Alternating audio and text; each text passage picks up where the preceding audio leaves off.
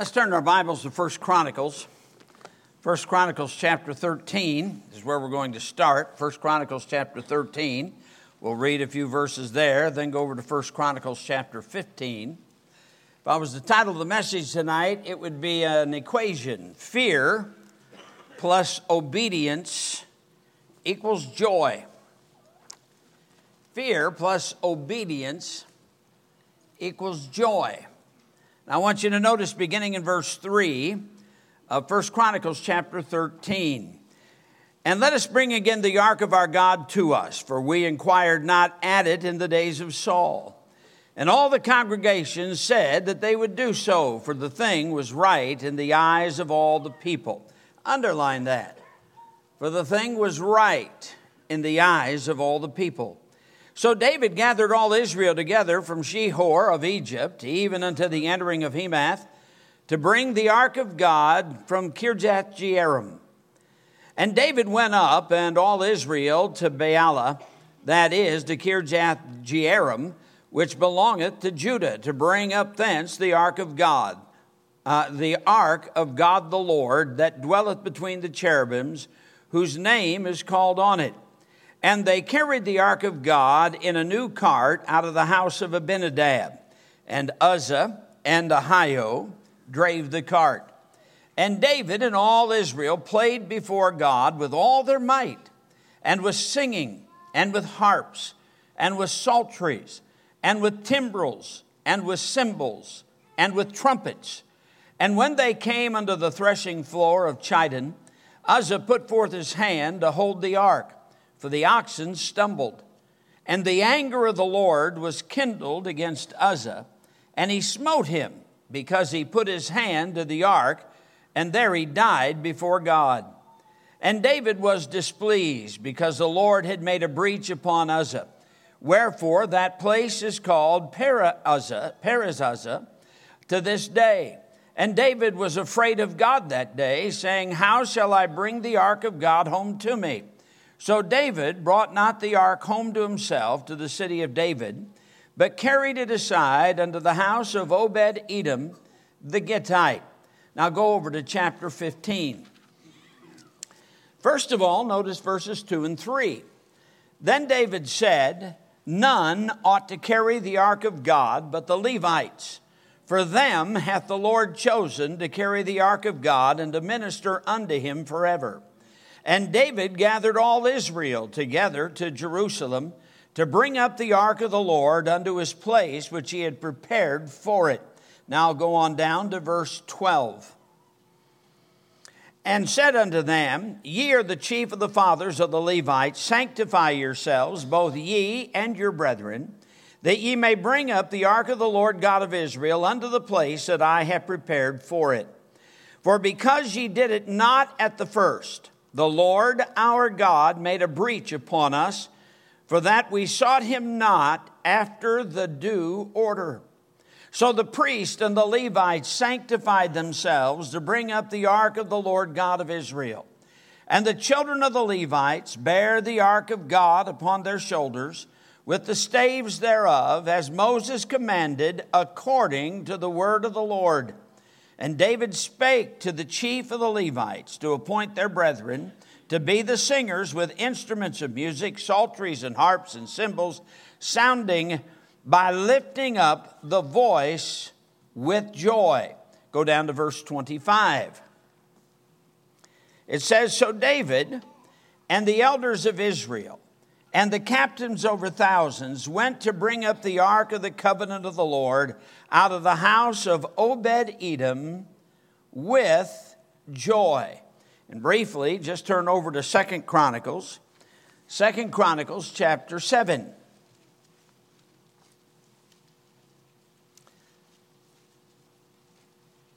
And we'll read verses 2 and 3. And the priest could not enter into the house of the Lord, because the glory of the Lord had filled the Lord's house. And all the children of Israel saw how the fire came down and the glory of the Lord upon the house. They bowed themselves with their faces to the ground upon the pavement and worshipped and praised the Lord, saying, For he is good, for his mercy endureth forever. Father, we come to you now in the name of the Lord Jesus. And I plead tonight for the filling of the Holy Spirit. Please, Lord, I pray as we look at the Scripture, may we understand that our God is God and that you mean what you say. Lord, I pray that you would do a work in our lives, for we ask it in Jesus' name. Amen. Sometimes you wonder how in the world we could ever have revival, sweep this land anymore, when you have so many people simply doing that which is right in their own eyes. Anytime you leave the authority of the Word of God, you're going to be in trouble. For there's a way which seemeth right unto a man, but the end thereof are the ways of death. But we have transferred, unfortunately, feelings for truth. That feelings have become more important. Feelings and sincerity is far more important than truth today. Now, I confess to you that probably once every decade, yes, this thing is bothering me here. Yes, as I'm doing this, you know, it'll be gone soon. But sometimes I get to wondering, am I too strict? Now, we got preachers here today. Do you ever wonder that? Am I too, not about me, but about yourself. Am I too strict? I mean, I believe the Word of God. I believe all of it. Therefore, I esteem all thy precepts concerning all things to be right, and I hate every false way. But you know, I find people getting upset with me, and not just talking about church members, but even other pastors. Other preachers get upset with me because I still believe God means what he says. Right. And that the God of heaven is to be obeyed. Unfortunately, so many born-again believers today are brought up in churches where everything's about feeling. How do you feel? How do you feel? Are you having a good time? If we got to keep rules, then we're going to be in bondage. And people have got a mixed up thinking about thus saith the Lord. Now, it was about 1400 BC, that God gave the instruction as to how the ark of God was to be carried. It was to be carried by the priest. There wasn't any other person that was to carry the ark of God when it would be moved from one place to another, except by the priest. And they had a specific way of carrying that and the other articles of furniture. Now, this is about 1400 BC when God gave the instruction. And he told them that if any of them touched the ark of God, that they would die. Now, that was God's word. It's what he told them. Of course, you've got the Exodus took place in about 1400, and that's when Moses received the word of God with the instructions while he was up on the mount, and then, of course, completed also in the book of Leviticus that was there. Then when they finally got into the land, and you remember there was a delay of 40 years for them to get in the land. They were in the land during the time of Judges for 360 to 400 years that they were there. Now, in that time, the ark and the holy place and the tabernacle that they had was in Shiloh, and that is where they had worship. But you remember during the time of 1 Samuel that before Saul is even made king, that the sons of Eli were wicked, and as a result, God gave the Philistines victory over Israel. The ark of God had been taken. Now, when the Philistines were struck with some plagues by God, they sent the ark of God back to Israel. They sent it to the town of Beth Shemesh, and those people, unfortunately, happy about the fact that the ark had been returned to them. And you remember the Philistines sent the ark on a cart that was carried by oxen back to Israel. And they went straight back. People of Beth Shemesh, when they saw it, they looked in it. God killed 50,000 Israelites because they looked into the ark. They were not to touch it. God still meant business. During the time of King Saul, the ark of God still rested where it had been brought back. Now we've got David as king over 400 years after God had given the instruction as to how the ark of God was to be taken. David is now king, and he's made Jerusalem his capital city. He wants to bring the ark of God up to the city of David. Sounds like a good thing. David was a man after God's own heart. This sounded like a good plan. So they put the ark of God on a cart that would be pulled by oxen. And we have Ahio and Uzzah who were driving the cart. As the oxen were going up to the city and they were playing music, David was dancing, the people were dancing, all of that was going on. You remember the oxen stumbled, that's what it says. The cart shook, the ark wobbled, and Uzzah reached up to steady the ark of God so it wouldn't fall. We can only imagine the terror in Uzzah's eyes as he saw the ark of God wobbling back and forth in fear that it would fall, did probably the same thing that most any man here would do.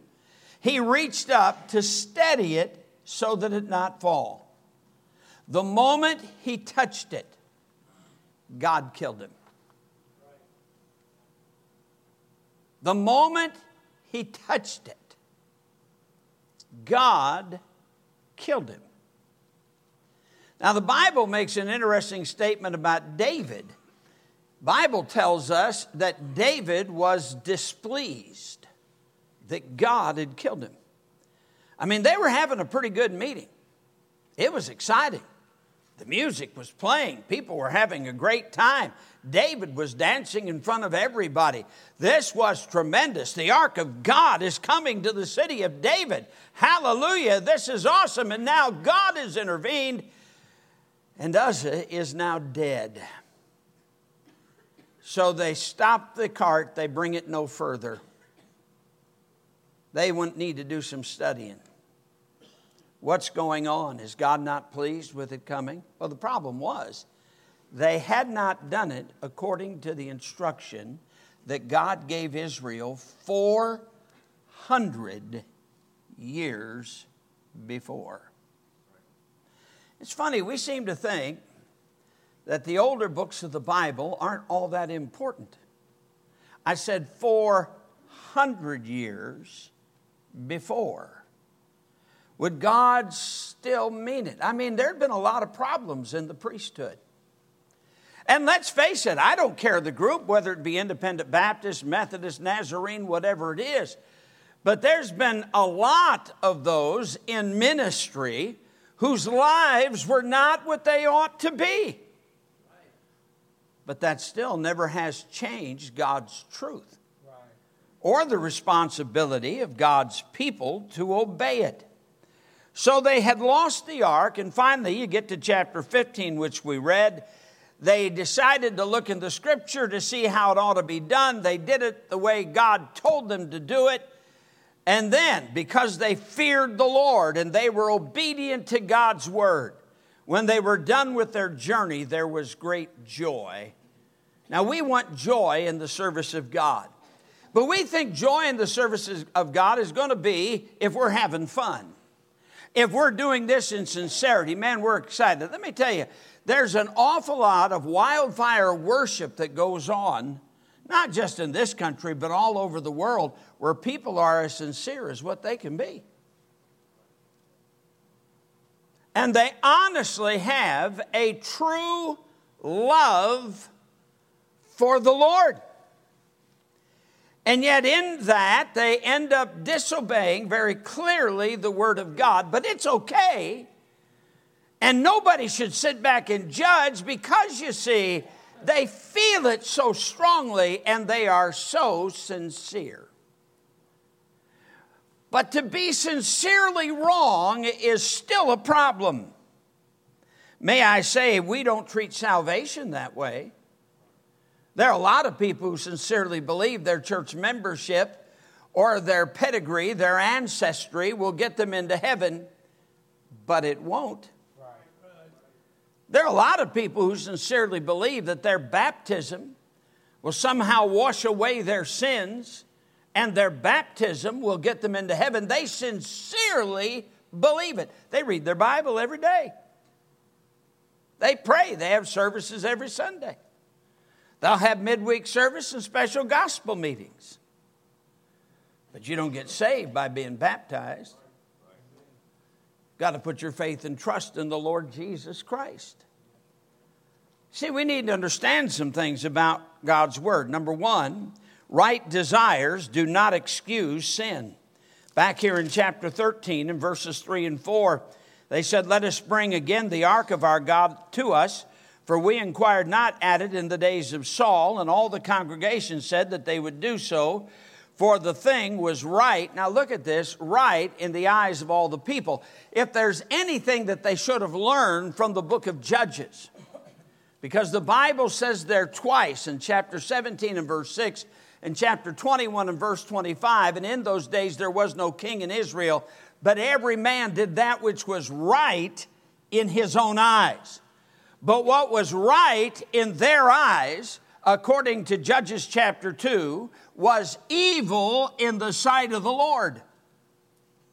You see, we are not the ones who sit in judgment upon whether or not things are good or evil. God does. And He does it according to His eternal word. You see, they used the world's way in bringing the ark up. This is what the Philistines did when they sent the ark back to Israel. You see, and by the way, it was to be carried by the priest, not by oxen, but by the priest. They weren't to touch it. They had long staves, staves, wood that was covered in gold that was to be placed through the rings on the corners of the ark, and was to be hoisted up on their shoulders and carried wherever it went by the priest, not by anybody else. Nobody else had a right to touch it. Nobody else was instructed to touch it. It was only by the priest. Now, simple instructions. Shouldn't be that hard. God meant it. Yes, it had been 400 years. And yes, for a long time, they had not worshiped correctly or as God had given them. But that's no excuse to be disobedient now. I believe that one of the things that that the devil has used to promote this kind of Christianity is so-called Christian TV. And you see it carried over into podcasts and Christian, so-called Christian internet. Man, you've got to be careful about that stuff. You say, man, these people look sincere and they look happy. Is that the issue? Has that ever been the issue? The issue is, what does God say? God is still to be obeyed. We started out with Christian TV and that Tonight Show formula, where we get together and have our special guests and all of that, and we put error right up there on the same plane with truth so that people don't know the difference between truth and error. They know what they like. We end up developing a Pat Boone type of Christianity, Pat Boone and Johnny Cash brand of Christianity. Matter of fact, Rick and Bubba type of Christianity. You say, who's Rick and Bubba? If you don't know, you're okay. But it's amazing how they have Bible studies. I hadn't listened in a long time, and I turned over there, and they were advertising on their program CBD, which is legal marijuana, on their program to help you sleep at night. You say, what kind of Christianity is that? What on earth are we into? Oh, it's just fine, you know. Hey, it makes people feel better. There's a lot of stuff that may make people feel better, but you're not supposed to be doing. You got people today running their churches like the U.S. Constitution. May I say that the U.S. Constitution was not patterned after the Bible. It was a great document. It's helped our country greatly through the years to remain free as long as it has. But by the same token, the United States is not a church. God has instruction for a church and how it's to operate. You go to most Baptist churches today, And the deacons are the check and balances for the pastor. You don't find that anywhere in the Scripture. You don't find that at all. And yet there are a lot of so-called deacon boards out there. They feel that that is their main job, to keep the pastor reined in. Now, there is a way, by the way, to keep the pastor reined in. I'm talking about a right way, and that's prayer. You get that? But you see, too many times it's a shortcut to prayer. Maybe it's because that these people are not in a position where they can pray and get through. I believe if God's people got serious enough about prayer, that God would keep the pastor straight or move them on. And he can do that. Move them on or move them out. And when he does it, he always does it right. Wow. You see, everybody liking the way we do it doesn't make it right. Everybody agreeing on the way we do it doesn't make it right. Having a king leading the procession, a big-name preacher leading the procession, that doesn't make it right. Sincerity of experience doesn't make things right. Praising the Lord doesn't make it right. Right is always determined by the Word of God. Amen.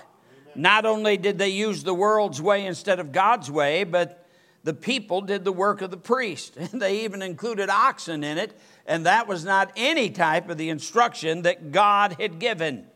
God had an order of worship. Man was breaking it down. God's line of authority. Of course, they had not been worshiping at the Ark of God. They hadn't had the tabernacle up in a number of years during the entire time of Saul. But now we've got women preachers galore across this country. You don't find that in the Scripture. It's not there.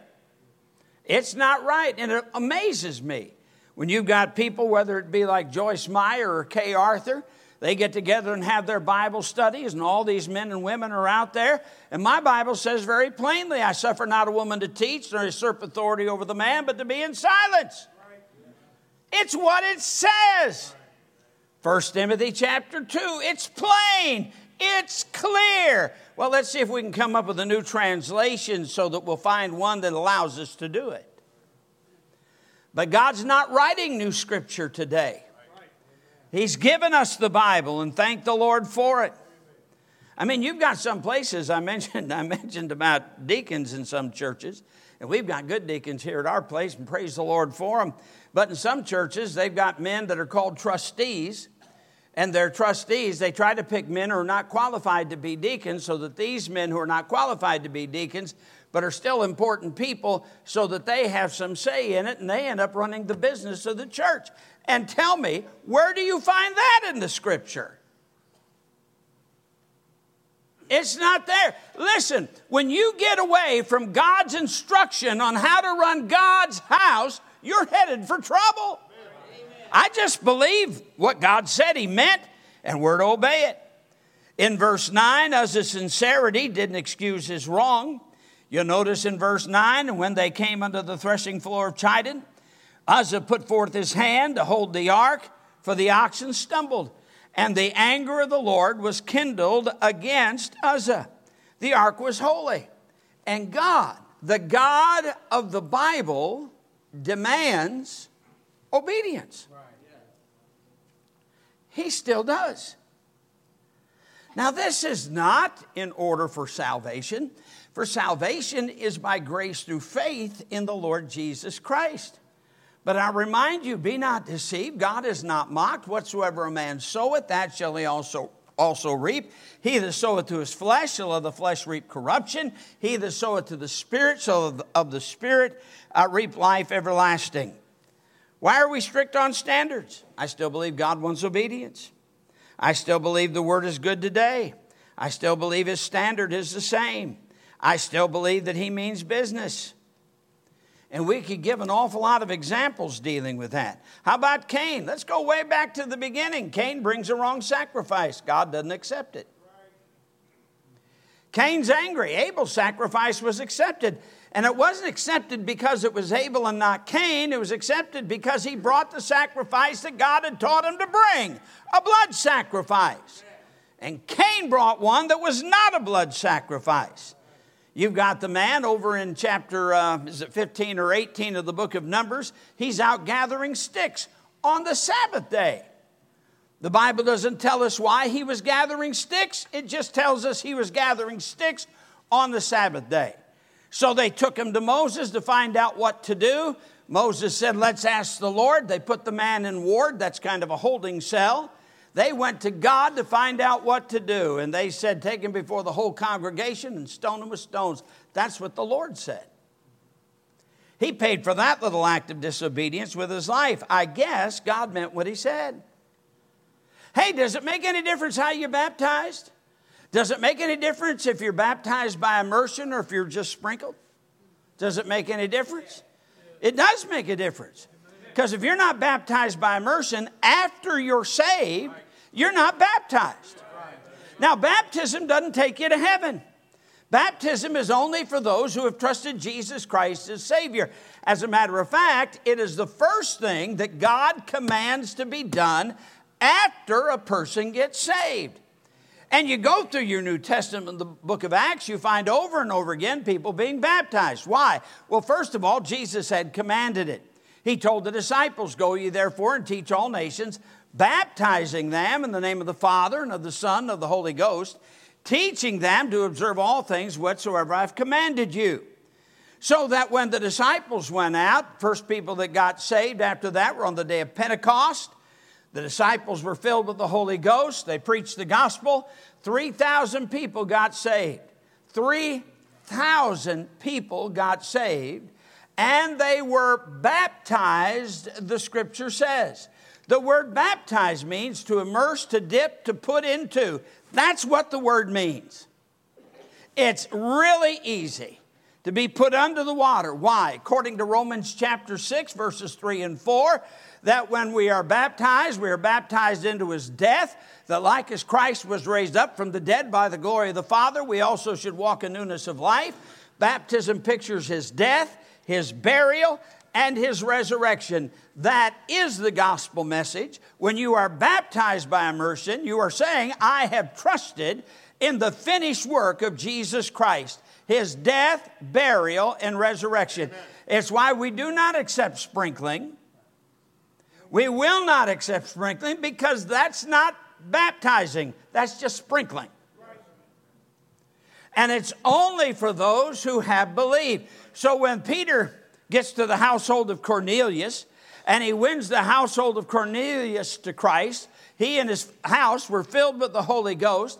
And Peter says, can any man forbid water that these should not be baptized, which have received the Holy Ghost as well as we? And then it says, and he commanded them to be baptized in the name of the Lord. He didn't ask them to pray about it. He didn't say, think about it. He commanded them to be baptized. Why did he do that? Because he'd heard Jesus command him that they were to go out and make disciples of people. And when they did, they were to baptize them in the name of the Father and of the Son, and of the Holy Ghost.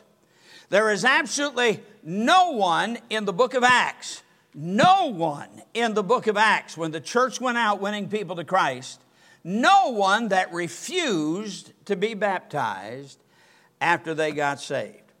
Now, the Bible does not record for us the baptism of every person that believed, but it doesn't record anybody who refused to be baptized. Why would they refuse to be baptized? What if they're scared of the water? They trusted God and got baptized. They trusted God to protect them. We want everything to be easy. You realize sometimes getting baptized is hard for some people. It's hard. But if you've gotten saved, you ought to want to just, you've trusted him with your soul, you might as well trust him with your life in the baptistry. Maybe unless you got some puny little preacher up there that you don't feel can lift you up out of the water. In that case, we'll get a couple of strong deacons to help out. Amen. We'll get it done. But, by the way, because we believe the Scripture is why that we only have two offices in the church, pastor and deacons. That's it. There's not anything else. No deaconesses in the Bible. We don't have that. There's definitely not a board of deacons. There's just a bunch of deacons who have a responsibility to do certain things in the church. Now, what was the problem? Well, let's see. Look at verses 11 and 12 of chapter 13. And David was displeased because the Lord had made a breach upon Uzzah. Wherefore that place is called Perez-uzzah to this day. And David was afraid of God that day. Amen. Whoa. David was afraid of God? You betcha. David was afraid of God that day. You see, even David couldn't get away with disobeying the word of God. Right. David learned a valuable lesson that day. The instruction God gave, God meant. You say you love God, all right, then obey him. You love God, do what he says. You know Christ is Savior, then you obey him. Jesus said, why call ye me Lord, Lord, and do not the things that I say? Jesus said, he that hath my commandments and keepeth them, he it is that loveth me. Jesus said, he that loveth me not keepeth not my sayings. See, if you love him, you're going to obey him. Even in 1 John chapter 5, he says, this is the love of God, that we keep his commandments. Amen. He wants us to obey him. Take him at his word. The problem was here, no fear. The Bible says the fear of the Lord is the beginning of knowledge, but fools despise wisdom and instruction. Proverbs chapter 9 and verse 10, the fear of the Lord is the beginning of wisdom, and the knowledge of the holy is understanding. In Proverbs 15 and verse 33, the fear of the Lord is the instruction of wisdom, and before honor is humility. As a matter of fact, I want you to notice David's statement. Go over to chapter 16 and notice beginning in verse 12. Remember his marvelous works that he had done, his wonders and the judgments of his mouth. O ye seed of Israel, his servant, ye children of Jacob, his chosen ones. He is the Lord our God. His judgments are in all the earth. Be ye mindful always of his covenant, the word which he commanded, look at this, to 1,000 generations, even of the covenant which he made with Abraham, and of his oath unto Isaac, and hath confirmed the same to Jacob for a law, and to Israel for an everlasting covenant. Yes, go down to verse 25, same chapter. He says, for great is the Lord, and greatly to be praised.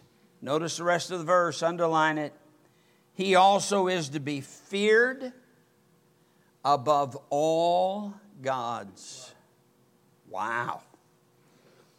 He believed God meant it. Is that a bad thing? I know the Bible says perfect love casteth out fear, but what is that talking about? It's not talking about a fear of the Lord, because we're commanded to fear the Lord. It's the beginning of knowledge. It's the beginning of wisdom. Is fear a bad thing in the church, to fear the Lord? Well, let's see. Go over to the book of Acts, chapter 5. Acts, chapter 5. Now, in Acts, chapter 4, the latter part of it, you've got a bunch of people in the church who were going out selling their own stuff to bring money in to give to the church so it could be distributed to the people who were going through a real hard time. Ananias and Sapphira saw that taking place. They got excited about it. They decided they wanted to give something too. Notice beginning of verse 1. But a certain man named Ananias and Sapphira's wife sold a possession and kept back part of the price. His wife also being privy to it, and brought a certain part and laid it at the apostles' feet. But Peter said, Ananias, why has Satan filled thine heart to lie to the Holy Ghost? And to keep back part of the price of the land, whilst it remained, was it not thine own? And after it was sold, was it not in thine own power? Why hast thou conceived this thing in thine heart? Thou hast not lied unto men, but unto God. And Ananias, hearing these words, fell down and gave up the ghost, and great fear, notice, great fear came on all them that heard these things. Right here, we have a New Testament example of God killing a church member. God killed a church member right after the offering. Man, I'll bet you that'd bring in a nice offering the next service, wouldn't it? It says, and the young men arose, wound him up, and carried him out, and buried him. And it was about the space of 3 hours after, when his wife, not knowing what was done, came in. And Peter answered unto her, tell me whether ye sold the land for so much. And she said, yea, for so much. Then Peter said unto her, How is it that ye have agreed together to tempt the Spirit of the Lord? Behold, the feet of them which have buried thy husband are at the door, and shall carry thee out. Then fell she down straightway at his feet, and yielded up the ghost. And the young men came in, found her dead, and carrying her forth, buried her by her husband. Now look at this. And great fear came upon all the church. Underline that. Great fear came upon all the church, and upon as many as heard these things. And by the hands of the apostles were many signs and wonders wrought among the people. And they were all with one accord in Solomon's porch, and of the rest durst no man join himself to them, but the people magnified them. And believers were the more added to the Lord, multitudes both of men and of women. Now, isn't that interesting? When fear came upon the church, you would think that a lot of people would have said, oh, this is a lot more serious than I intended for this to be, and left. And to be sure, there were a lot of people who evidently were simply moved by the emotion of so many people coming in that decided, I don't think I want to join this place. Great fear came upon them that believed. But what happened? The church grew. Right. When fear came upon the people, and we're talking about a fear of God, not a fear of the pastor, a fear of God came upon the people, the church grew. One of the biggest complaints of people who are unchurched today is the sorry worldly lives of so many people who claim to be born again. We are a different people. Psalm 89 and verse 7 declares, God is greatly to be feared in the assembly of his saints, and to be had in reverence of all them that are about him. So that fear brought obedience in chapter 15 and verses 12 through 16 of 2 Chronicles. We read that passage, but let's just remind ourselves what it says in chapter 15, verse 12. He says, And said unto them, Ye are the chief of the fathers of the Levites, sanctify yourselves, both ye and your brethren, that ye may bring up the ark of the Lord of Israel unto the place that I have prepared for it. For because ye did it not at the first, the Lord our God made a breach upon us, for that we sought him not after the due order. Due order. Due order. God has a due order. God is a God of order. Things are to be done decently and in order in the New Testament church. Due order. So the priest and the Levites sanctified themselves to bring up the ark of the Lord God of Israel. Now the reality is this, back when they were first moving the ark, it was the responsibility of the priest to stand up and tell David, not that way. Had they done their job and told them, no, it's not to be taken out like that, Uzzah wouldn't have died. If they would have insisted on it being done right. Today, preachers in churches all over that insist on things being done right often get voted out on their ear. Wow, we don't think that's so important. They don't do it like that down at so-and-so church, and they don't do it like that down at so-and-so church. And to them, it's not a big deal. What does it matter how you dress? What does it matter whether you even come dressed to church at all? What does it matter? What does it matter what we sing or the kind of music that we sing? It matters. And it's to be done decently and in order. So we see them in obedience. David admits, our fault. Our fault. He calls the priest. He sanctifies the priest. They use the staves according to the word of God. It may have been 400 years before that God gave the instruction, but it's still good. Exodus chapter 19 and verse 8, And all the people answered together and said, All that the Lord has spoken we will do. And Moses returned the words of the people unto the Lord. Now that's in Exodus chapter 19. You get to chapter 24. And the Bible says, and Moses came and told the people all the words of the Lord and all the judgments, and all the people answered with one voice and said, all the words which the Lord has said will we do. In chapter 24 and verse 7, and he took the book of the covenant and read in the audience of the people, and they said, all that the Lord has said we will do and be obedient. All right. Sounds good, doesn't it? It sounds like fundamentalists, but you get to chapter 32. And Moses has spent 40 days up on the mount talking to the Lord. And the Bible says, and when the people saw that Moses delayed to come down out of the mount, the people gathered themselves together unto Aaron and said unto him, up, make us gods which shall go before us. For as for this Moses, the man that brought us up out of the land of Egypt, we wot not what has become of him.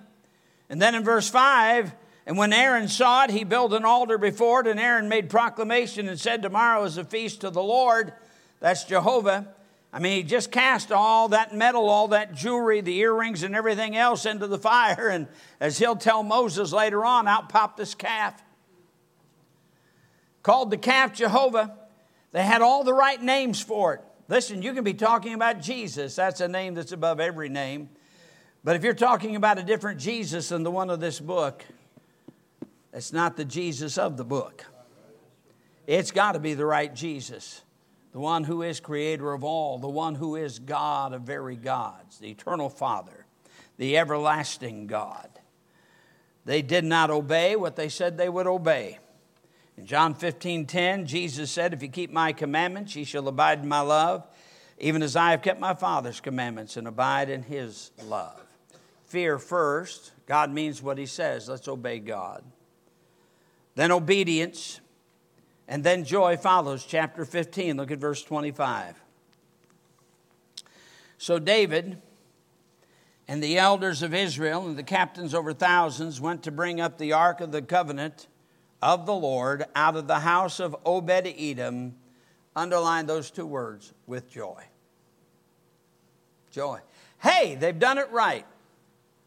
Now they can do it with joy, because things were done according to the word and to the will of God. In John chapter 15, verses 10 and 11, Jesus said, if you keep my commandments, ye shall abide in my love, even as I have also kept my Father's commandments and abide in his love. These things have I spoken unto you, that my joy might remain in you, and that your joy might be full. The inspired, inerrant word of the living God. Wow. Wow. And he means it. He hasn't revised it. He's not changing it. I've got the complete word of God. What kind of joy do you want in your life? I know as a parent, my life's verse for my children has been, I have no greater joy than to hear that my children walk in truth. My desire has always been in raising my kids that they walk according to God's word. That's it. If they'll do that, whatever they become, if they'll do that, I will be a blessed man. That's been my goal. No greater joy than to hear that my children walk in truth. God's allowed me to be a pastor of a local assembly of believers. What a privilege. And God's put me, I believe, in a great place. This has been, wow, what an experience, what a blessing all my life to just meet some of the best Christians I've ever seen anywhere. And I thank the Lord for you. And my responsibility in return is always to continually to point you back to the Word, to point your children back to the Word. God still means all of His Word. You know, everything about it is just as up-to-date and good today as what it was when I got saved 52 years ago. It's still good. For the young marrieds in our church, hey, this book has everything you need right here. You want to have a right kind of marriage? Right here. Everything's right here. You can still go to it. Get all the instruction you need. You say, but preacher, we got the internet today. So? I got the Word of God. I'll take the Word of God. But But preacher, there are a lot of people that just don't think it's that important. I got the Word of God. The Bible says, let God be true and every man a liar. I'm going to take God's word on it. Amen. He hasn't failed me yet. He's still right about everything. To fear the Lord first of all. Remember, the fear of the Lord is the beginning of knowledge. Fear, then obedience equals joy. Joy. This book right here has what you need. It doesn't make any difference if we're talking about a president that brings great inflation in, destroys the dollar. Fear of the God of heaven, obedience to his word, brings joy to the child of God. Keep it. Let's pray. Father, we come to you in the name of our Lord Jesus. I pray, Heavenly Father, you deal with hearts today. Now, Lord, on Sunday night, I'm preaching basically to believers today. But if there are any here without Christ, any that's never truly been born again, may they understand, as Jesus said, except a man be born again, he cannot see the kingdom of God. And Jesus said, I am the way, the truth, and the life. No man cometh unto the Father but by me. You must come to the Lord Jesus Christ, who died for our sins at Calvary, was buried and rose 3 days later from the dead. You come to Jesus, he'll save you. He'll give you eternal life. Now, Lord, I pray that you deal with any that are lost, that they come to Jesus tonight. For the saved, may we be committed to the truth that your word is true. David couldn't get away with disobeying it. And all the shouting and all the dancing and all the singing, all the praise, couldn't make the wrong right. God dealt with it. Lord, may we get that kind of conviction concerning your word. Because we fear our God, we're going to walk in obedience to him. And then we'll see the joy that God wants us to have. Have your way, Lord, in our lives tonight. In Jesus' name I ask it.